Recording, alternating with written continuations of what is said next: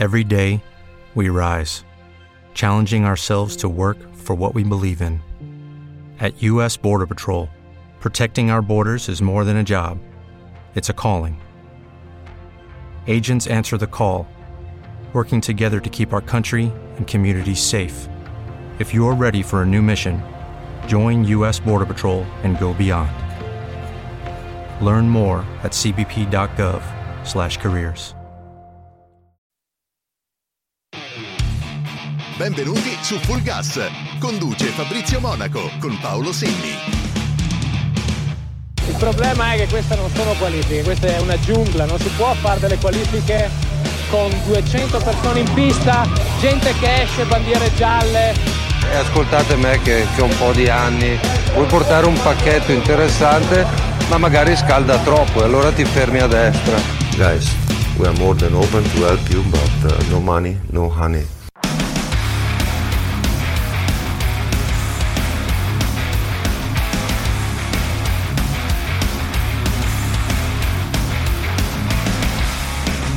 Caro Paolo, caro Paolo, anche i motori della Formula 1 sono tornati a ruggire quest'oggi, seppure una sessione di test. Primo dei tre giorni di test, soltanto tre giorni di test della Formula 1, se li faranno bastare. Argomento di discussione abbastanza, anche questo abbastanza, come dire, protagonista Sì, sì. eh, sulla quantità de- dei giorni di test che sono sempre meno. E c'è chi è contento chi un po' meno, però insomma eh, di, di temi di cui parlare sono, ne sono usciti tanti e li affronteremo tutti cercando di rimanere nei tempi prestabiliti perché qui Ce n'è, ce n'è. la situazione si fa difficile. Eh, però, prima di iniziare, vi do il benvenuto alla puntata numero 111 di Full Gas, puntata numero 111. Buonasera e bentrovati, io sono Fabrizio Monaco e qui, come al solito, accanto a me c'è Paolo Senni, ciao a tutti. Ben trovati, ben trovati. Allora, test di Formula 1 in Bahrain, eh, ci siamo e mm, ne parleremo sia tra di noi sia con il nostro ospite che sta per arrivare ed è un ospite d'eccezione perché è il direttore di motorsport.com Franco Nunez, per cui eh, non solo uno dei giornalisti più accreditati in ambito Formula 1, ma anche eh, ben informato, molto ben informato su quello che succede all'interno dell'ambiente proprio del- della Formula 1. E quindi test in Bahrain eh, che hanno visto Ferrari, come dire, a, a corrente alternata, potremmo dire usando un termine Sì, che a me non sì. piace, però insomma. Ma eh, ci sono delle motivazioni, le affronteremo. Mm, buona Mercedes, anche se le prestazioni magari non sono quelle. Eh, non- non Diciamo sono- non ci si aspettava effettivamente qualcosa di, di No, eclatante. Esatto, esatto. Ma- Però insomma, Toto Wolff si è detto soddisfatto. Sì, e sì. quello che ha stupito veramente, ma non poteva essere altrimenti, è Verstappen con Beh, la Red Bull che ha fatto praticamente tre gran premi. Oddio, Ferrari e Mercedes non sono andate proprio lontane No, dall'eguagliare il numero di giri Mm. eh, fatti da, eh, da, da- da- da Verstappen. Però insomma, mh, affidabilità direi buona da parte di un po' tutti, tranne insomma Aston Martin ha fatto vedere qualche problemino. Però eh, diciamo che poi Alonso ha fatto segnare anche un ottimo tempo eh, in- nel finale. La differenza c'è Sì, no, no, sempre. eh, beh, ma, le- secondo me poi lui alla fine vuole, vuole sempre far vedere Sì, che è, sì, è lì davanti, e vuole stare lì davanti e ha tutti i numeri per farlo. Ehm, beh, allora eh, affronteremo tra poco col, con il nostro ospite, però Paolo, prima di eh, entrare nel vivo, oltre al nostro ospite, poi nel finale di puntata di cosa ci parli stasera? Beh, stasera dedichiamo un piccolo spazio a un eh, marchio che in Formula 1 non si era visto praticamente mai fino agli anni 90. eh, Sì.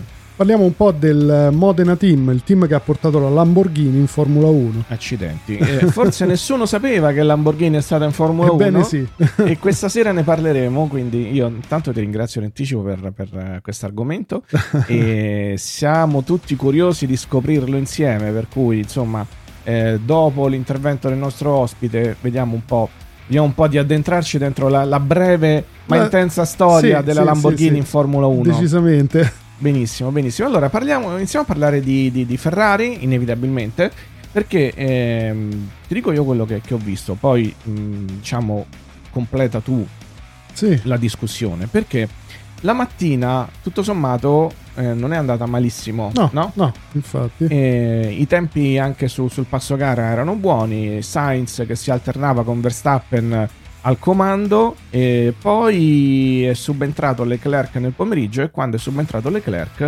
eh, è cambiata un po' la musica, Sì. eh, nel senso che sia sul passo gara che su, sul, diciamo, il- in assetto da, da qualifica le cose non andavano bene e eh, si è sparso subito un po' di allarmismo nei, nei tifosi Ferrari perché ecco ragazzi ci risiamo una macchina sbagliata poi eh, in questo la televisione non ha aiutato perché sono andati a prendere delle espressioni di Leclerc Sì, espressioni sì. no, de- di, di gente al box tra, tra muretto e, e box eh, non proprio felicissime e che secondo me erano anche contestualizzate abbastanza male Sì, sì, sì, sì. Ehm, Per cui c'è stata un po' di preoccupazione, ma la, la domanda che voglio farti è se questa preoccupazione secondo te è fondata oppure no. Ah, eh, diciamo che l'espressione massima della giornata è stata appunto quella esaltata dalla, dalla televisione di Leclerc che scendeva un pochino sconfortato, ma non credo che fosse legata così strettamente alla resa della macchina. Sì. Eh, probabilmente c'era qualcos'altro, si stava preparando, sta rientrando un po' nel discorso perché ad esempio ho visto Sainz abbastanza soddisfatto insomma della, Sainz della andato- mattinata. sembrava andare bene oggi. Sì, sì, sì, sì, sì. È, è sembrato abbastanza costante, eh, nonostante dei rimbalzi della macchina, ma comunque Ecco, ci arriviamo, ci Sì. arriviamo perché eh, almeno poi leggendo eh, anche sui, sui social eh, i commenti di, di- di, diciamo colleghi giornalisti eh, più o meno addentrati, quello che, che è emerso è l'ipotesi che Ferrari la mattina abbia provato la macchina in condizioni standard e Mm. nel pomeriggio si sia addentrata in sperimentazioni dal Sì. punto di vista del, del setup dell'assetto e estremizzando un po' quelle che potevano essere le condizioni. Quindi magari Leclerc si è trovato una macchina che mh, non era configurata, non era settata bene per quel circuito Sì. e lì eh, si è visto che eh, siamo, siamo tornati sul discorso del, del porpoising, poi che sia porpoising o no, in questo momento forse anche poco importa. sì, sì, sì, sì. Ehm, Anche se Vasser ci ha tenuto a precisare che secondo lui era soltanto dovuto al fatto che eh, nell'asfalto c'erano de- dei bump che erano accentuati rispetto a- Sì. alla scorsa stagione. Eh, però insomma, secondo te Ferrari ha cercato effettivamente di, di, dire, lavorare in maniera estrema sul setup per vedere anche che finestra di setup avevano? No? È questa l'ipotesi giusta. Sì, sì, sì, io direi di sì. Direi che è proprio quella la, la- diciamo la strategia delle, delle tre giornate. Avendo pochissimo tempo a disposizione, probabilmente si cerca di sfruttare al massimo eh, tutte le possibili eh, sfaccettature di, di una vettura che comunque nel bene o nel male va comunque conosciuta, insomma. Certo, certo. E eh. quindi si cerca appunto di, di partire esattamente da zero o, anche addirittura da sotto zero. Mm, mm, mm. Eh, sì, Oh, a me quello che sinceramente non, non è piaciuto è proprio questo allarmismo che si è creato. eh, perché poi sai qual è la cosa bella ma brutta nel- nello stesso momento dei, dei test trasmessi in televisione? Che ehm, sui social succede un po' di tutto. Il, il panico. Succede, e partono dei commenti sì, e, e vengono riportati come, come notizie allarmistiche. Per cui io ho letto veramente dei commenti dove gente diceva: Ok, abbiamo già perso il campionato. Ragazzi, non facciamo come certe situazioni che in genere succedono ne- nel calcio, no? dove una squadra vince lo scudetto d'agosto no? e poi alla. E, e però qui eh, mi sembra che si sia fatta più o meno la stessa cosa. I giorni di test sono tre, sono pochissimi. Le squadre, i team devono cercare di ottimizzare Sì, il lavoro sì. che viene effettuato. sì, tu- tutte le possibili condizioni che troveranno durante l'anno. Esatto, per cui quello, quello che io mh, sostengo è di avere un po' di pazienza. Vediamo, secondo me già tra le giornate di domani e dopodomani avremo un riscontro migliore perché una volta trovato qual è il limite di setup della macchina, Cioè, è chiaro che poi va a lavorare su quello. Non dimentichiamoci, come dicevi tu, che la Ferrari ha girato con un, eh, un'ala, un Sì. setup generalmente scarico sì, e la mattina ha fatto degli ottimi tempi. sì. Questa è un'ottima notizia perché? Perché se ci ricordiamo bene l'anno scorso su, sulla stessa pista hanno girato con una configurazione molto più carica Sì, sì, Perché? sì, sì. Perché non avevano Si cercava spinta verso il basso, Esatto. praticamente. Esattamente, quindi girando più sca- con una configurazione più scarica è evidente che eh, hanno magari trovato qualcosa da- dal punto di vista del, eh, ehm, del carico Sì, tramite il fondo, sì. tramite no, l'eff- l'effetto suolo e stanno cercando un- una finestra di, di- di- come dire, di- di- di lavoro più, più ampia, o vedere quanto è ampia. Step into the world of power, loyalty, and luck. I'm gonna make him an offer he can't refuse. With family, cannolis, and spins mean everything. Now, you wanna get mixed up in the family business. Introducing The Godfather at ChumbaCasino.com. Test your luck in the shadowy world of The Godfather slot. Someday, I will call upon you to do a service for me. Play The Godfather now at ChumbaCasino.com. Welcome to the family. VGW Group. No purchase necessary. Void where prohibited by law. See terms and conditions. 18 plus. Hello, it is Ryan, and we could all use an extra bright spot in our day, couldn't we? Just to make up for things like sitting in traffic, doing the dishes, counting your steps, you know, all the mundane stuff. That is why I'm such a big fan of Chumba Casino. Chumba Casino has all your favorite social casino style games that you can play for free anytime, anywhere with daily bonuses. That should brighten your day a little. Actually, a lot. So sign up now at chumbacasino.com. That's chumbacasino.com. No purchase necessary. VGW Group. Void were prohibited by law. See terms and conditions. 18 plus. With the Lucky Land slots, you can get lucky just about anywhere. This is your captain speaking. Uh, we've got clear runway and the weather's fine, but we're just going to circle up here a while and uh, get lucky. No, no, nothing like that. It's just these cash prizes add up quick. So I suggest you sit back, keep your tray table upright, and start getting lucky. Play for free at LuckyLandSlots.com. Are you feeling lucky? No purchase necessary. Void where prohibited by law. 18 plus terms and conditions apply. See website for details. Però io, senza ulteriori indugi, vedo che il nostro ospite è arrivato, quindi con estremo piacere do il benvenuto al direttore di motorsport.com, Franco Nunez. Buonasera Franco. Buonasera direttore. Buonasera, ciao a tutti, grazie di avermi chiamato. No, grazie a te per aver accettato l'invito e anche perché ci onori della tua presenza e noi ci siamo già un po' addentrati in quella che è la, la- la discussione top della giornata. No? Eh, siamo partiti ovviamente da- da- dalla Ferrari perché la mattina sembrava andare più o meno tutto bene, poi si è sparso un po' di allarmismo stavamo in qualche modo argomentando questo, secondo noi, ehm, ingiustificato allarmismo, no? perché sono solo tre giorni di test, Sì. devono cercare quale sia la, la finestra di setup giusta della macchina, quindi probabilmente poi, adesso tu magari ci confermerai, hanno han- anche cercato di eh, eh, verificare quale sia questa finestra di setup con assetti un po' estremizzati, no? Mm, è, è giusta questa ipotesi? Guarda, scusa, è sacrosanta la visione che hai dato, eh, ti aggiungo non tanto un'analisi degli assetti, ma si sono fermati molto prima, Mm. scandagliando la conoscenza della macchina, quindi partendo da un'altezza del mattino con, eh, con eh, Carlos Sainz e man mano provando a scendere per vedere dove si trovava il proposing. Quindi il fatto che abbiamo cominciato a vedere saltellare la macchina come una cavalletta non è il segnale che ci si ritrova alle condizioni dell'anno scorso nei test di Barcellona. Certo. È che non avendo dati di riferimento, il primo lavoro che hanno fatto è stato quello di verificare i dati aerodinamici.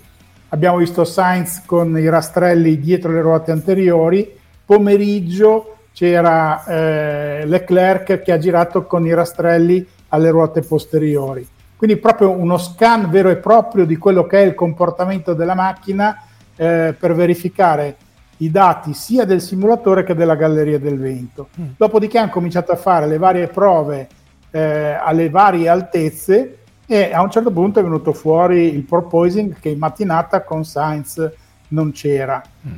Dopodiché hanno ancora provato a usare eh, più benzina, meno benzina, avendo trovato una buona base di eh, altezza sulla quale cominciare a lavorare. E l'ultimo run è stato quello che alla fine ha permesso a Leclerc di, insomma, di fare il meglio di giornata, eh, arrivando a 14 millesimi dal tempo del compagno di squadra al mattino. Segno che praticamente è come un po' se si, che si sia chiuso il cerchio, tornando al punto di partenza e avendo forse le chiavi per iniziare il lavoro di sviluppo, questo sì, sul setup da domani mattina andare avanti. Ecco, mh, tre giorni di test non sono un po' pochini. Io mi ricordo di aver parlato con l'ingegnere Mazzola un po' di tempo fa e lui, eh, essendo ingegnere, ovviamente si lamentava che i giorni fossero pochi, ma tre sono veramente pochi. Settimana prossima c'è il Gran Premio. Sì. è una follia, è la follia di questo mondo della Formula 1 che si crea le regole per autoflagellarsi, eh, far vedere che si risparmia su ogni centesimo quando poi non si sa quanto viene speso effettivamente al simulatore o comunque in quei programmi indoor, che noi naturalmente non vediamo. E questo è un problema molto grosso della Formula 1, secondo me, perché eh, bisogna eh, ritrovare un valore e il valore, secondo me, può essere che eh, il budget cap dà un valore di spesa e con quei soldi ci facciano un po' quel cavolo che vogliono. Certo. Se vogliono girare ogni giorno in pista lo facciano e poi non faranno simulatore, CFD piuttosto che galleria del vento. Però così è veramente parossistico. Mm. Se eh, un pilota come Stroll deve arrivare a fare eventualmente il primo Gran Premio senza aver fatto un chilometro c'è qualcosa che davvero non funziona. Assolutamente d'accordo. Mm, e mm, sì, è un po' troppo estremizzato questo concetto. Il budget cap, secondo me, come abbiamo del resto ripetuto durante il corso de, de, de, dei mesi, degli anni, eh, probabilmente l'applicazione del budget cap va, va, un po' rivista perché così com'è non, eh, è anche difficilmente controllabile. Anche i tempi abbiamo visto poi sul controllo del budget cap sono abbastanza mm. opinabili, per cui mm. è un meccanismo magari da rivedere. Un altro argomento su cui volevo coinvolgerti e chiedere la tua opinione è sul... Ehm, eh, parliamo anche di Red Bull e Mercedes, che eh, vabbè Red Bull lo sappiamo, eh, partiva da una base fantastica, eh, può solo migliorare. Mercedes, ehm, diciamo, è sembrata in forma dal punto di vista dell'affidabilità. Che ne pensi delle performance? Guarda, ti do due dati. Eh, in mattinata George Russell ha girato con 80 kg di benzina sempre eh, e prendeva un secondo al giro mm. da, da, Verstappen. Oggi pomeriggio eh, Hamilton girava con 40 kg e ha dimezzato sostanzialmente il distacco. Mm. La differenza fra i due piloti è, è data solo ed esclusivamente da quanta benzina avevano nel serbatoio.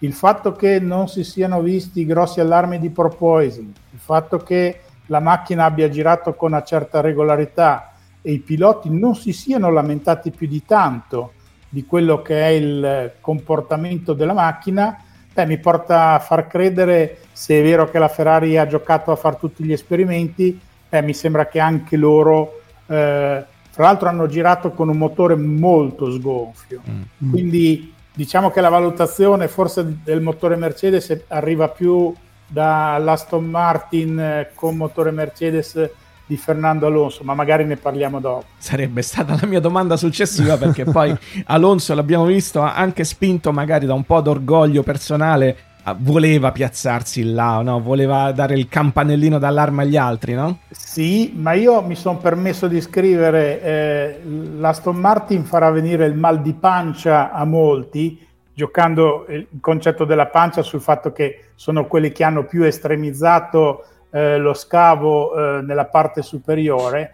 E beh, io ti dico, eh, quella macchina è una bella macchina, sembra nata bene e credo che ambisca al ruolo del quarto all'interno del mondiale, quindi eh, in battaglia con Alpine e con McLaren e magari trovando anche qualche zampata per avvicinarsi agli altri. Per cui eh, l'ottimismo di Fernando lo condivido, non andrei a fare stra dichiarazioni prima del tempo, comincerei a mettere in saccoccia dei risultati, ma la macchina mi sembra molto molto consistente. Tra l'altro Alonso domani si prenderà l'intera giornata di test in quanto c'è Stroll infortunato mm. e è stato deciso di fargli fare la, la, la maratona domani eh, che credo poi alla fine sia anche una decisione giusta nel senso che poi eh, chi meglio di lui può dare un riscontro no, sul, sulle varie configurazioni della macchina. Guarda, ha senso nel momento in cui Stroll rientra, ma se Stroll, visto che ha una frattura a un polso ed è stato operato a Barcellona, eh, tutto è molto legato da quando si è fratturato effettivamente il polso e quanto tempo ha avuto eh, per cercare di recuperare.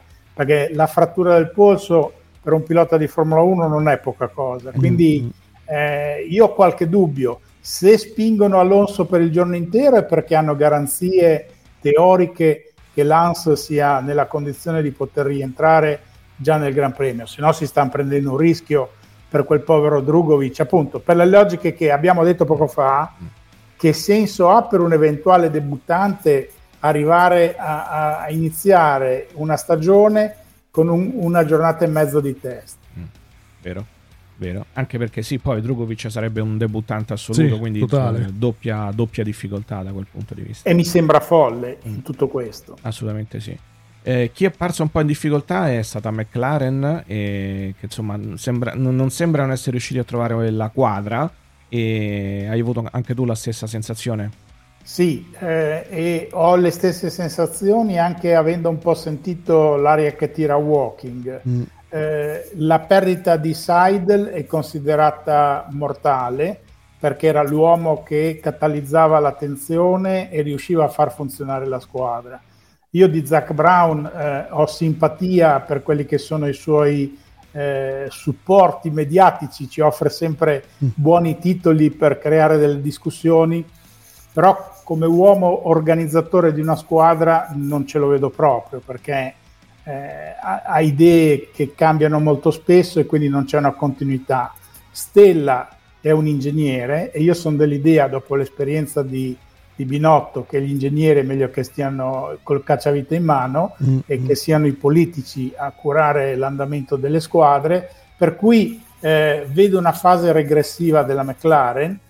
Aggiungo che James Kay ha sempre colpi eh, molto interessanti con soluzioni innovative al primo anno delle squadre in cui arriva e poi un po' alla volta si perde e siccome siamo al terzo colpo, beh, credo che forse il sacchetto si è svuotato e quindi nelle tre macchine che possono puntare al quarto posto metterei certamente la McLaren terza di questa serie con eh, Aston Martin come abbiamo detto e Alpine. Ecco, eh, per tornare un attimo in casa Ferrari, si è parlato tantissimo del famigerato S-Duct, Mm. eh, che insomma dovrebbe essere eh, a tutti gli effetti regolare, anche perché poi non, non l'avrebbe implementato Ferrari eh, se la FIA avesse dato eh, parere negativo. Ecco, ci si domanda un po' tutti quanti quale sia il vero scopo poi dell'S-Duct, per portare più carico a- al- sul posteriore o, eh, non so, aum- aumentare Allora. le masse radianti? A Maranello dentro lo chiamano bypass duct.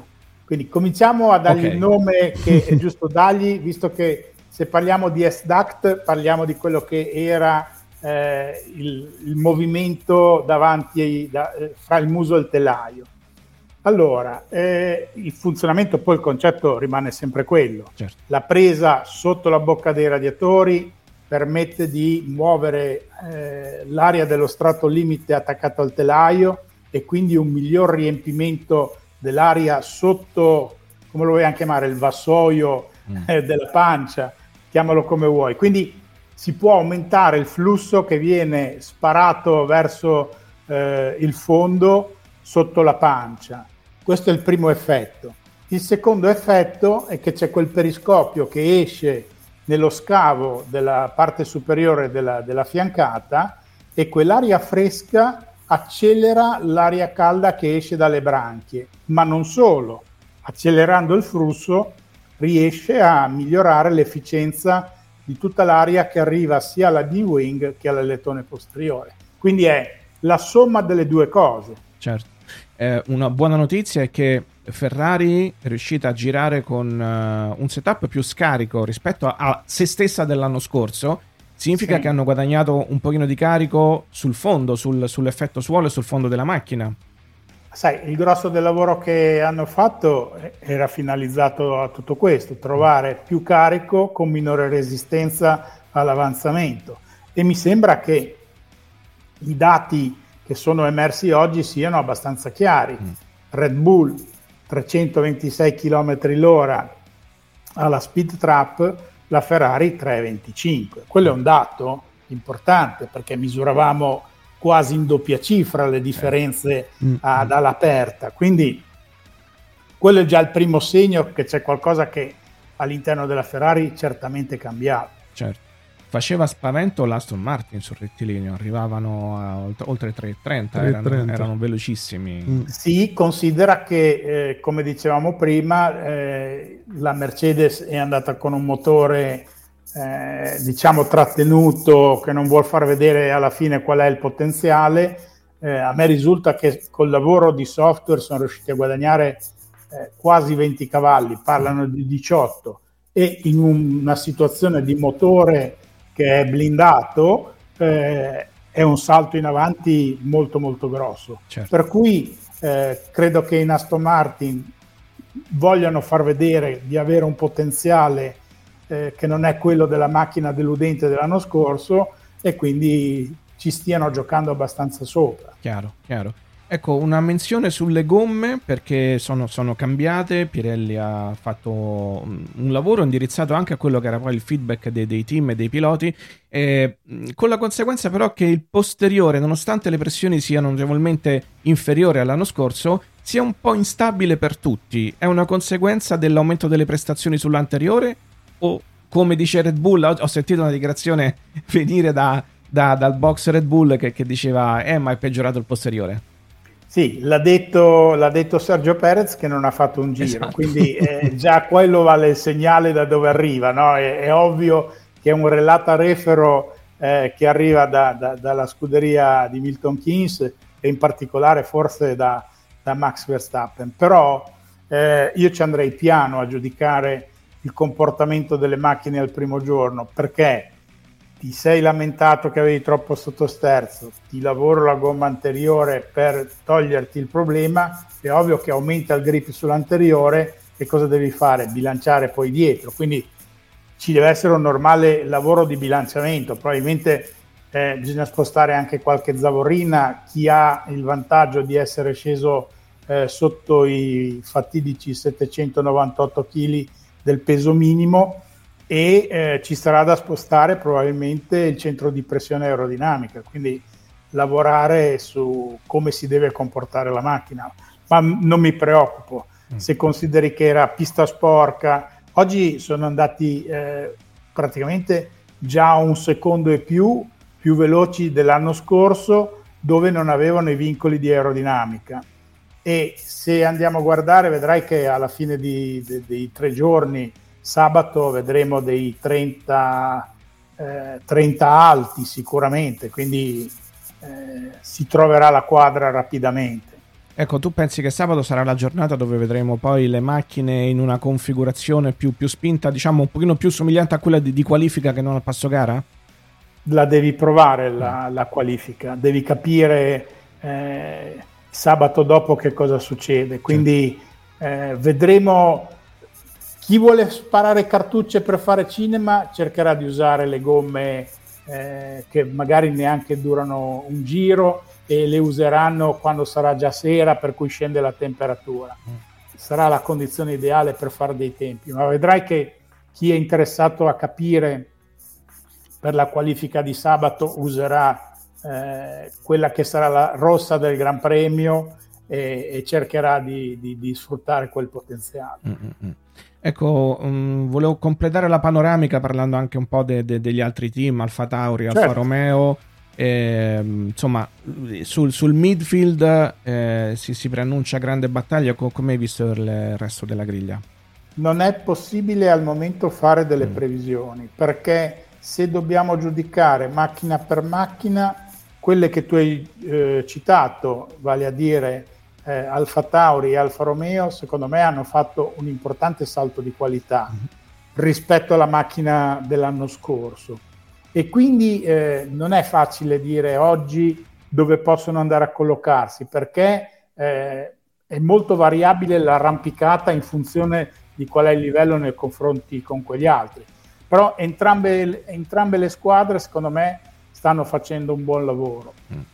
La Anche- prova è che Zu, eh, messa giù la macchina con l'Alfa Romeo, ha fatto subito bella figura. Certo. Però eh, quanta benzina avevano a bordo non te lo so dire. Eh, quello sì, chiaro, quello è difficile capirlo. Eh, beh, domani diciamo che mh, io personalmente mi aspetto di vedere un, un po' meno sperimentazioni, soprattutto per il fatto che è il secondo giorno di tre e magari si, si tenderà a consolidare. e ottimizzazioni su- sul setup. Poi, ecco, eh, eh, mh, la scelta di far girare metà giornata un pilota e metà giornata l'altra, secondo te è più ottimizzata rispetto a far girare un pilota, eh, come per esempio eh, è il caso di, di Verstappen eh, che ha girato tutto il giorno? eh, come voglio dire, se- Verstappen ha fatto tre Gran Premi oggi eh sì, e questo dalla misura, eh, facendo praticamente tutta la sequenza di quello che è il lavoro preparatorio, eh, dalla misura di come la Red Bull sia arrivata non pronta, prontissima alla prima giornata di test. Segno che aveva già sgrozza- eh, sgrezzato quello che poteva essere l'assetto eh, nei 100 km di Silverstone. Mm. Segno che il lavoro di simulazione che loro fanno è straordinario fra simulatore, galleria e macchina reale, perché loro di prove aerodinamiche in quanto tali a velocità costante zero, hanno messo in moto e sono partiti. L'unica cosa che si sono concessi è il flow width per verificare se i flussi attaccano esattamente dove Adrian Newey vuole. E a giudicare dalle facce sorridenti credo che eh, ci risiamo insomma che e aggiungo un, un ulteriore elemento. Loro eh, avranno meno ore di galleria e secondo me non se le tengono nel taschino per la seconda parte della stagione. Loro stanno portando una macchina matura subito per andare forte subito cercare di guadagnare più punti subito sapendo che magari più avanti nell'anno gli altri due potranno avvicinarsi avendo questo vantaggio e cercheranno sicuramente di utilizzarlo. Certo, Helmut Marco, tra l'altro, a proposito del- della penalizzazione in termini di Galleria del Vento, alla fine se l'è lasciato sfuggire, che mh, conterà poco perché poi alla fine la macchina era già tutta sviluppata, quindi mh, il, il gap che ci aspettavamo eh, probabilmente sarà, sarà minore in termini di sviluppo, no? Ma il gap c'è perché se no vuol dire che eh, X ore di galleria non contano niente e allora vuol dire che possiamo spegnere tutto e costringerli a fare lavoro solo al CFD e invece non è vero. Quindi eh, qua è un gioco politico no? di quanto eh, la sanzione eh, è efficace rispetto a- al, al danno che hanno procurato eh, rubando sul budget cap. eh, lo vedremo da metà stagione in poi, Fabrizio, secondo me. È difficile eh, giudicarlo ora, soprattutto se Adrian si era messo avanti con i lavori l'anno scorso. Ti ricordi, si parlava di un telaio alleggerito e chissà che non sia già quello, eh, quello che stanno utilizzando adesso. Quindi eh, lo vedremo un po' più avanti e bisogna vedere qual è il gap di vantaggio che si portano dietro. Se è mezzo secondo è un conto, se sono un paio di decimi è un altro, perché poi quando si arriverà al momento eh, degli sviluppi, quando la stagione arriva nel, nel- nel cuore della prestazione, beh, allora potrebbe cambiare davvero tutto. Io non ti nascondo, avevo fatto un'intervista a un ingegnere a mm, Moscato del- della Mercedes e lui già due mesi fa mi disse eh, noi i primi sei mesi faremo fatica, Mm. la macchina vedrai non sarà male, ma siamo in ritardo, ma dall'estate in poi noi ci saremo. Quindi è un messaggio chiarissimo, hanno le idee secondo me ben definite, non mi stupirei di veder cambiare la macchina eh, con delle pance che da zero pod diventano virgolette normali e eh, se hanno cominciato a dirlo vuol dire che le hanno già disegnate e hanno cominciato a costruirle, se no sta roba non arriverebbe in tempo. Certo. E quindi eh, se non sono andati male già adesso nella versione nuda, diciamo così, eh, è, è profetizzabile che, che arrivino nel corso della stagione. Per cui la Red Bull se la dovrà poi vedere a un certo momento. Ecco, ma in termini di budget cap, sviluppare di fatto due, non voglio dire due macchine, ma una macchina e mezza, perché poi se cambi le pance devi comunque adattare no, il, il- resto del, del, Cambia del- molto. eh, eh, del- il corpo macchina. comunque- E in termini di budget cap, questo voglio dire, dovrebbe essere un- una botta infernale per star dentro. E come ci riescono? Non è nessuna botta infernale se guardi la storia di Mercedes. Infatti io sono zero stupito, eh, mi stupisco che si stupiscono eh, chi guarda, perché la, se tu guardi, eh, abbiamo visto qualche anno fa, a distanza di una settimana, apparire due macchine completamente diverse. Non dico eh, quella Zero Pod eh, dell'anno scorso, parlo in precedenza. E diciamo che loro la lezione l'hanno imparata, sono abituati a chiudere la ricerca aerodinamica a una data, che di solito è novembre o inizio dicembre, e poi sviluppare eh, il concetto che vogliono portare alla prima gara nei quattro mesi successivi. Mm. Allora, se chiudono la macchina a novembre, eh, probabilmente era ancora la macchina zero pod da un punto di vista aerodinamico e quindi è quella che stiamo vedendo girare. Poi, eh, come mi raccontava Musconi, eh, loro hanno continuato a lavorare e avevano selez- eh, soluzioni molto diverse e secondo me sono arrivati a un punto che hanno deciso di fare la versione, chiamiamola evoluta, mm. che è quella che secondo me vedremo all'inizio della, della stagione europea e vedrai che eh, ci sarà l'adeguamento. Ma questo è solo di fatto eh, un adeguamento in un piano che loro hanno sempre avuto. Quindi mh, non credo che li abbia sconvolti affatto. Mm. Prima, Considera una sì. cosa, Fabrizio, scusami sì, se prego, prego.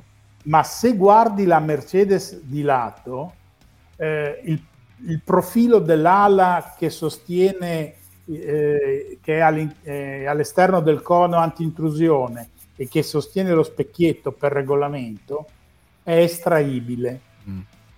Se tu lo estrai e ci metti una pancia, non è che devi fare una gran rivoluzione. Non devi stravolgere nulla, chiaro. Mm, mm, mm. Quindi hai poi il vantaggio che eh, le turbulenze create dalla ruota anteriore non ti vanno di nuovo sul corpo vettura, ma è una carrozzeria che ti allontana.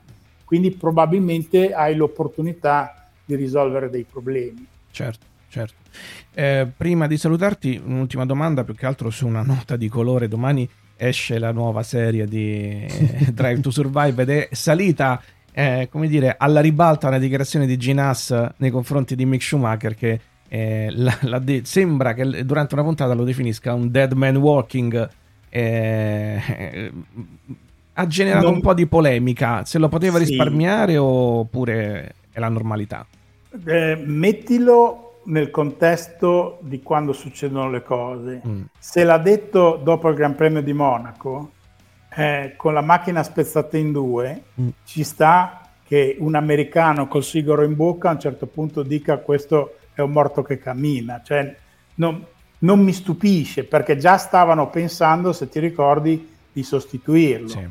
Quindi eh, che poi ci siano delle coloriture eh, che vengono dette in un ambito che non è eh, quello del microfono aperto, magari dimenticando che c'era l'equipe eh, che, che, stava, che, stava, facendo la ripresa della squadra, eh, non mi stupisce affatto. Certo. Ma io ti, ti, aggiungo una cosa, ma meno male che vengono fuori, mm. perché il discrimine, sai qual è?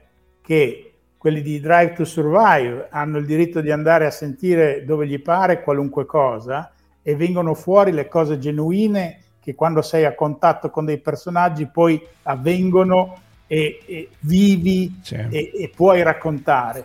Se invece noi dobbiamo raccontare come media il rapporto con i piloti, che è quello attraverso lo zoom, dove è vero solo quello che viene detto in quel momento lì, capisci che ci sono due mondi che sono non praticabili.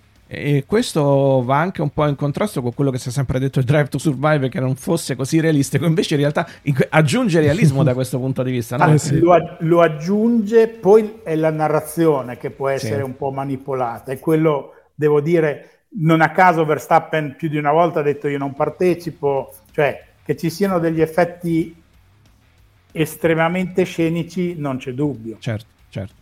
Eh, direttore, io ti ringrazio tantissimo, sei stato gentilissimo come al solito. Ma figurati, piacere mio, grazie, assolutamente. Grazie mille. Eh, magari ti disturberò più in là nel corso della stagione per Quando darti qualche opinione. Grazie Quando ancora, grazie, grazie, ancora. Grazie. Ciao a tutti. Ciao, buona serata. Buona serata. E, bene, allora io ringrazio sempre il direttore Franco Nunez perché, Beh. come vedi, insomma, il, il valore che Personaggio apporta- veramente il, no, il valore che porta lui importante. è, è veramente sì, è impo- più che importante. Insomma, poi ci ha, ci ha chiarito alcuni aspetti che secondo me sono fondamentali. E io volevo tornare un attimo anche sul discorso di Ginas, di quella dichiarazione, Sì. no? perché la frase che ha utilizzato non è una frase, eh, come dire, secondo me è stata interpretata male. Ecco, adesso te lo voglio proprio dire perché Sì. il, il dead man walking, che tradotto letteralmente significa un morto che cammina, può essere usato in diversi contesti e nell'ambito lavorativo ha un significato preciso. ben preciso. Cioè è qualcuno che sta per essere licenziato. Sì, sì, sì, sì. Poi significa anche il condannato a morte. Il, dead man, il dead man walking è tipicamente il condannato a morte, che probabilmente Sì. è. Però la traduzione letterale, secondo me, ha, mol- ha Beh, molto nello senso. slang, eh, sì, probabilmente nello slang americano poi viene utilizzato anche in molti altri contesti, quindi sì. sicuramente in quel contesto è stato utilizzato in una maniera eh, molto simile a quella che dicevi tu. Ma eh, ti dico di più, ci sono nel corso del- anche del- della storia non eh, sportiva, ci sono una serie di eventi eh, dove la traduzione dall'inglese all'italiano ha creato dei grossi Sì, equivoci. Mi, mi sì. ricordo addirittura lo- lo- l'omicidio di Meredith Kercher, Mm, dove mm, Amanda mm, Knox fu all'inizio fu eh, accusata. abbiamo una parentesi, non c'entra niente con il motorsport. ehm, eh, perché aveva mandato un, un sms al, al gestore di quel locale adesso Sì. ricordo, con scritto see you later Sì. per cui hanno pensato, eh, eh, in realtà see you later significa vabbè ci vediamo, ci becchiamo, Sì, sì, per cui la traduzione letterale dall'inglese all'italiano non è mai eh, Integra. a- eh, accurata se la vogliamo Certo. fare letterale, deve essere Certo. sempre interpretata e questo secondo me è uno dei casi. Poi è ovvio che Ginas è un, altro che ha un caratterino niente male e lo sappiamo benissimo che lui fa una cosa in AS, sceglie i piloti, Met- Sì. anzi due, mette i soldi e sceglie i piloti. Tutto il resto lo, lo demanda, per cui quello lo- insomma lo, lo- sappiamo che lui fa così. Ehm, non vi ho ricordato all'inizio della trasmissione eh, tutti quelli che sono i modi per restare in contatto con noi a partire dal nostro sito www.fullgaspodcast.it dove trovate eh, una serie di, di- di pulsanti banalmente con le varie iniziative che abbiamo tra cui il canale Telegram cercate Full Gas Racing su Telegram e entrerete a far parte della nostra community che conta ormai, siamo circa quant'è, un centinaio di persone Eh, più o meno di sì. eh, di appassionati, eh, insomma, dove tra l'altro una delle cose belle che facciamo, almeno credo belle, è avvisarvi ogni volta che c'è una gara, una sessione in pista, che sia una gara con qualifica di non solo Formula 1, ma un po' tutte le categorie che seguiamo, quindi anche e forse soprattutto le gare GT, no? Sì, che ci piacciono sì, tanto, sì, endurance, sprint, qualsiasi cosa. Per cui canale Telegram e tra l'altro eh, se andate sul nostro sito fullga- fullgaspodcast.it trovate un nuovo pulsantino che vi consente di acquistare un nostro notebook che non è un portatile ma è un blocco note di Full Gas. Ci aiutate in questo modo a mandare avanti la baracca ragazzi, Eh sì, eh, eh beh, sì. più che altro a coprire i costi di produzione che qui eh, l'inflazione aumenta. Aumentano.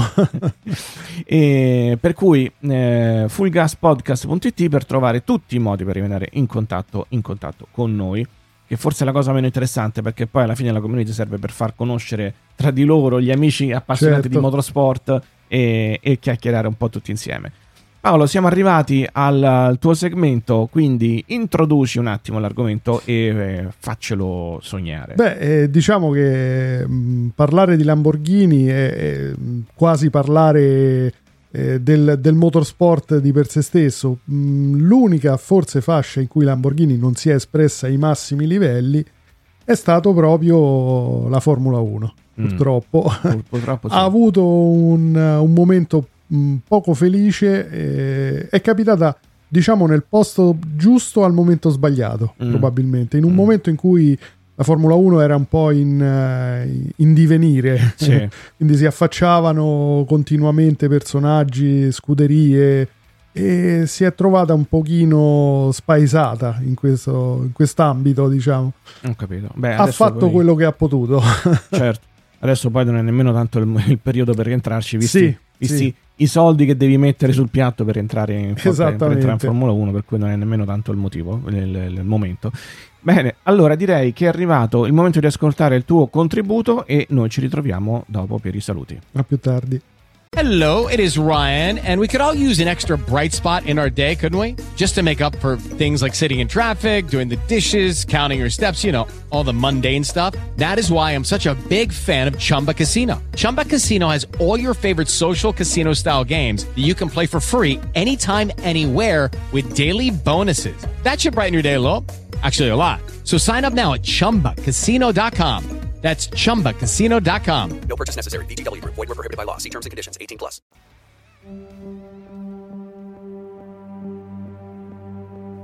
Il 2023 festeggia il sessantesimo anno di vita di uno dei marchi più iconici dell'automobilismo sportivo mondiale. Un'azienda nata da una scommessa che nel giro di poco tempo ha stabilito uno dei termini più elevati nella produzione del campo delle auto sportive. Il tutto attraverso modelli che hanno fatto la storia del design, ma anche della tecnica automobilistica. Ancora oggi riferimento imprescindibile per i progettisti del settore. Quell'azienda è la Automobili Lamborghini, casa nata dall'idea di Ferruccio Lamborghini, produttore bolognese di trattori agricoli nel triangolo d'oro della Motor Valley emiliana. È strano pensare che un nome tanto famoso per la storia dei motori, nonostante abbia consolidato da qualche tempo la propria presenza sulle piste delle corse di durata, non abbia quasi mai abbracciato la filosofia della Formula 1. Una categoria dominata per anni dai diretti avversari commerciali della casa di Sant'Agata Bolognese, Ferrari e Maserati, marchi che nelle rispettive epoche hanno segnato lo standard della classe che più di ogni altra attira su di sé gli occhi del pubblico. Un'assenza che dopo l'acquisizione della Factory emiliana da parte del gruppo Chrysler, la nuova proprietà americana di allora decide di colmare. Dapprima soltanto come fornitore di motori e poi favorendo la nascita di un team che possa portare in pista un nuovo monoposto. Il racconto di oggi parla proprio di quel team e della monoposto che nel 91, con a bordo un motore Lamborghini, tentò l'avventura della Formula 1, forse anche con scarsi risultati, ma certamente lasciando il segno del proprio passaggio. Questa è la storia del Modena Team e della Lambo 291. Probabilmente Ferruccio Lamborghini, fondatore della casa bolognese, non avrebbe mai approvato la scelta che i suoi gioielli potessero modificare il proprio DNA di luxury cars, confrontandosi in pista con altre vetture sportive. Ma anche per il marchio dell'imprenditore emiliano, il tempo scorre inesorabilmente, piegando la sua logica ai voleri del mercato. È proprio per questo che, acquisita nell'87 l'intera proprietà del marchio, reduce da molteplici vicissitudini finanziarie, il gruppo automobilistico Chrysler avvia una divisione sportiva del marchio bolognese, che ha l'incarico di condurre in Formula 1 i propri propulsori, esaltando le doti velocistiche della casa di Sant'Agata. È la Lamborghini Engineering. Quasi a proseguire la sfida che il fondatore aveva intrapreso nella produzione di, quelle vetture sportive, con l'altro grande suo contemporaneo Enzo Ferrari, la sede della società viene stabilita a Baggiovara, in provincia di Modena. E dalla Ferrari proviene anche il gruppo dirigente della Lamborghini Engineering, composto da Daniele Audetto, ex DS dell'era Lauda, oltre che dal leggendario progettista delle vetture di Maranello, l'ingegner Mauro Forghieri. Risorse di primissimo ordine che possono contribuire in maniera determinante alla crescita del neonato ramo da corsa del marchio del Toro. In particolare Forghieri, dopo la dipartita di Enzo Ferrari, ha vissuto un periodo difficile all'interno dell'organizzazione del Cavallino, tacciato ingiustamente di essere il responsabile unico della mancanza di risultati in pista nelle precedenti stagioni di Formula 1 della Ferrari, a digiuno di titoli mondiali sin dal 79. Per lui la Lamborghini Engineering rappresenta una ripartenza che potrebbe permettergli di confermare ancora una volta il suo vero valore nell'ambito della progettazione automobilistica. Ed è per questo che sin dall'88 dedica tutta la sua enorme esperienza alla creazione di un nuovo propulsore aspirato, in grado di sostituire le motorizzazioni turbo messe al bando dalla Federazione Internazionale perché ritenute pericolosamente potenti. Un motore veloce, ma allo stesso tempo flessibile ed economico, pronto ad equipaggiare alcune delle scuderie che in quegli anni si affacciano alla classe regina. Nasce il V12 LE 3512, un propulsore 3005 a V di 80 gradi da 600 cavalli, dotato di un frazionamento classico per la casa emiliana, il 12 cilindri appunto, che viene fornito per il 1989 al team Lola. Quelle ideate dai tecnici di Baggiovara sono caratteristiche costruttive che si rivelano in linea teorica ottime, fornendo alle monoposte americane un baricentro più basso e una migliore distribuzione degli sforzi meccanici. Ma i risultati in pista di quell'annata non potranno certo confermare quelle previsioni. Ai pregi del 12 cilindri si accompagnano diversi problemi di fragilità che ne influenzano l'affidabilità. E infatti il team americano nel campionato di esordio ottiene come miglior risultato solo un sesto posto con Filippo Alliot al Gran Premio di Spagna. Un piazzamento che, seppure promettente, purtroppo non cancella i 10 ritiri accumulati dalla monoposto motorizzata Lamborghini per il resto della stagione. Per Forghieri e il suo staff, nonostante i buoni presupposti, c'è ancora molto da fare. L'anno successivo, il 1990, anche con una scuderia storica del Circus, la Lotus, che sceglie per le proprie monoposto il V12 modenese. Ma anche nel caso del team inglese la pista non rende merito a quel motore. Tanti ritiri e soltanto tre punti in classifica non rappresentano l'immagine vincente che la Lamborghini, ma soprattutto la Chrysler, vuole dare di sé e del suo propulsore. E solo i punti che la Lola ha agguantato durante l'intero campionato 90 sembrano sostenere la situazione che da quel lato sembra in parte migliore. Specialmente quando il terzo posto del giapponese Aguri Suzuki nel Gran Premio del Giappone, penultima prova del mondiale, alimenta le speranze del motorista emiliano. Proprio in quel podio la Chrysler trova la forza per riconfermare per il 1991 la sua fiducia nell'operato della Lamborghini Engineering, uno staff tecnico che nonostante tutto nell'ultima stagione ha portato a casa 14 punti di dati conseguiti dai team che utilizzano il suo motore. Ed è in quell'anno che la casa emiliana affronterà il suo progetto più impegnativo. In previsione di quella stagione, infatti, sulla strada della Chrysler si presenta il finanziere messicano Fernando González Luna, che aveva manifestato intenzione di creare un team di Formula 1 già alla fine del 1989. La sua squadra si chiama GLASS, acronimo di González Luna y Associados, e con i 20 milioni di dollari che mette a disposizione attraverso l'appoggio dell'azienda petrolifera di Stato Pemex, l'imprenditore commissiona alla Lamborghini Engineering il progetto di una vettura completa per il 91. Alla progettazione della monoposto lavorano a Baggiovara l'ingegner Mauro Forghieri per sospensioni e motore e a Sant'Agata Bolognese l'ingegner Mario Tolentino per monoscocca e telaria.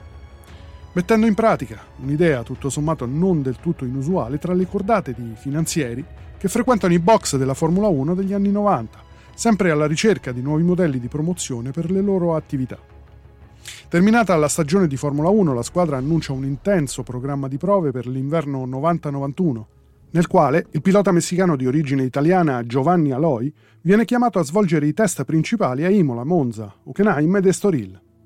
Aloy è uno dei migliori piloti messicani e aveva corso in Formula 3000, oltre che in un team della Formula 3 sudamericana un elemento particolarmente importante per la squadra di cui l'ex giornalista italiano Leopoldo Canettoli sarebbe stato il direttore. Per l'occasione vengono firmati tutti i documenti necessari, realizzati gli indispensabili anticipi economici e promessi diversi pagamenti per quando la macchina fosse pronta. E in Messico si parla addirittura di molti altri sponsor disposti ad aderire al progetto per riportare un messicano in Formula 1. In quella incoraggiante situazione, la presentazione ufficiale della squadra è prevista per il giovedì antecedente il Gran Premio del Messico, il 21 giugno di quel 91, e la Class 001, l'auto del team, è già pronta, una settimana prima, assemblata ed inviata da Modena a Parigi per essere spedita in Messico alla presentazione. Tutto sembra ben definito. La macchina dell'organizzazione, malgrado i tempi brevissimi di realizzazione del progetto, sembra essere ormai in moto Manca soltanto un elemento al completamento del puzzle, il proprietario del team. Proprio in quei giorni, infatti, Gonzales Luna scompare letteralmente dalla scena, dopo aver ricevuto un mandato di cattura dall'Interpol per presunto traffico di droga. Nel suo ufficio i telefoni smettono di rispondere e nessuno sa dove possa essere l'imprenditore messicano. Tra l'altro, i pagamenti copriranno le spese soltanto fino al 10 luglio e proprio per questo Lamborghini decide di sospendere immediatamente la spedizione della Glass 001 in Messico. Non essendo stabilito un programma per l'evento e in assenza di un responsabile del team che si occupi della spedizione al di là dell'Atlantico, la monoposto viene restituita alla fabbrica modenese. Il team sembra naufragato prima ancora di cominciare. C'è qualcuno però che crede con tutte le sue forze a quel progetto e con la macchina pronta e nessuna risposta da parte messicana, l'ingegner Mauro Forghieri va coraggiosamente avanti. Programma ugualmente il primo test a Imola per luglio, poiché spera ancora di portare sulla griglia di partenza la vettura e trova immediatamente un solido appoggio in Émile Novarot, presidente della casa italiana, già alla ricerca di un modo tutto suo per mantenere vivo il progetto che sembrava avere solide basi tecniche. Tra i contatti del manager francese della Lamborghini emerge in questo senso una figura fondamentale, quella di Carlo Patrucco, socio maggioritario della GV Caschi e vicepresidente di Confindustria sotto la gestione di Sergio Pininfarina. L'imprenditore italiano si rende immediatamente disponibile ad abbracciare il progetto della Lamborghini e si lancia in prima persona nel finanziamento della squadra. Nasce così il Modena Team, nuova denominazione del progetto Lambo così fortemente voluto dalla Chrysler. Al volante della vettura nel campionato 91, dopo che nei test invernali era stato ingaggiato l'italiano Mauro Baldi, scendono in pista Nicola Larini e il belga Eric Van de Poel. E per loro la sfida si preannuncia quanto mai impegnativa.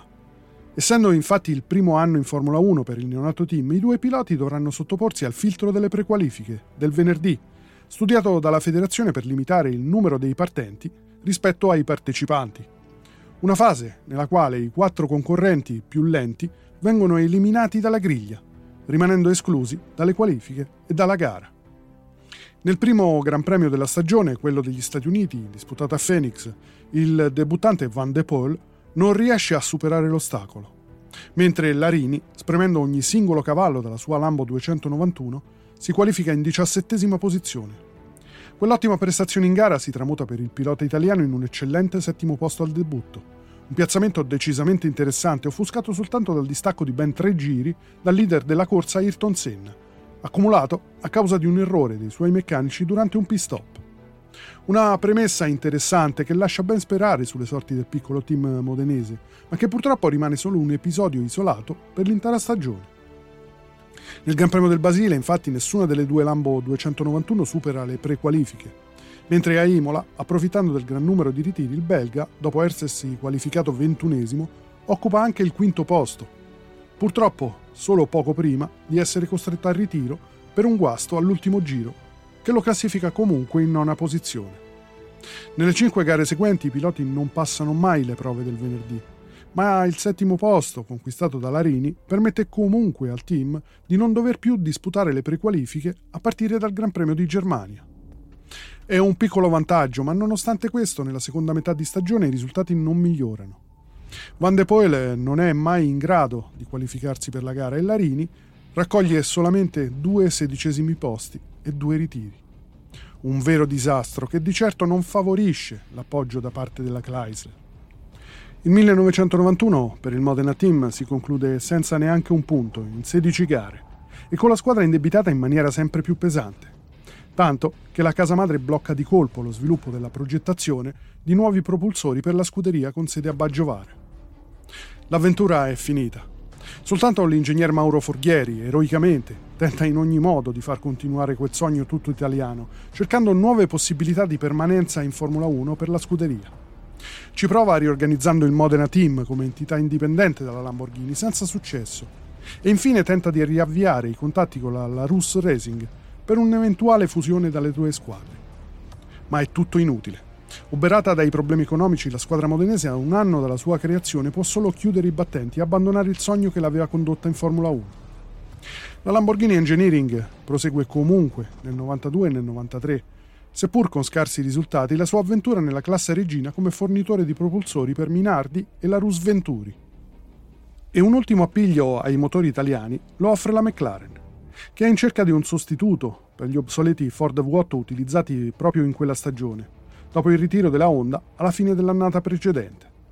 Durante un test privato la scuderia inglese si accorda con la Lamborghini e monta il motore V12 sulle sue MP48 anonimamente bianche. Il test piace ad Ayrton Senna che infatti promuove a pieno titolo i motori italiani, elogiandone potenza e possibilità di sviluppo. Ma l'affare non si concretizza per un motivo puramente economico. L'offerta di una fornitura gratuita da parte dei francesi della Peugeot al team di Walking, che in più per la stagione 94 avrebbe portato in dote alla squadra inglese anche una grossa sponsorizzazione. Per la Lamborghini, a fronte dell'offerta ricevuta da Ron Dennis, non c'è speranza. È così che si chiude definitivamente l'avventura nella classe regina di una delle case più rappresentative di tutti i tempi nella storia dell'automobile. Un'avventura breve, ma che nel tempo ha lasciato comunque il segno distintivo della passione di un team di tecnici che avevano sognato un piccolo miracolo tutto italiano, quello del Modela Team e della sua Lambo 291. Forse lontani dalle vette delle classifiche, ma comunque a loro modo importanti da ricordare. Insieme al passaggio di un marchio internazionale come quello della Lamborghini che, nel contesto di una suggestiva ipotesi di collaborazione con la McLaren, insieme al grande Ayrton, avrebbe potuto scrivere una pagina tutta nuova nella storia della Formula 1.